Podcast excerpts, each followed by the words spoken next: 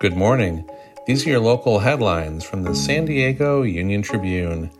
I'm David Clary, and today is Thursday, March 23rd. Jason Hughes will plead guilty to a single misdemeanor and pay back millions to end criminal and civil cases against him over the city's troubled lease of the 101 Ash Street office tower. The district attorney made the announcement after the San Diego City Council voted to accept the $9.4 million payment from Hughes in exchange for dropping two civil lawsuits brought by the city.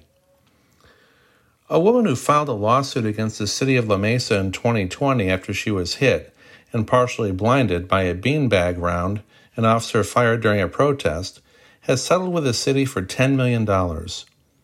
Leslie Furcron said Wednesday that doctors told her she will need to undergo reconstructive surgery and that she will never again regain vision in her left eye. Plans to create a seven block pedestrian plaza in the Gaslamp Quarter won approval from a City Council committee Wednesday. Banning cars and parking on Fifth Avenue between Broadway and K Street is expected to make the area a magnet for tourists and locals. You can find more news online at san diego uniontribune.com.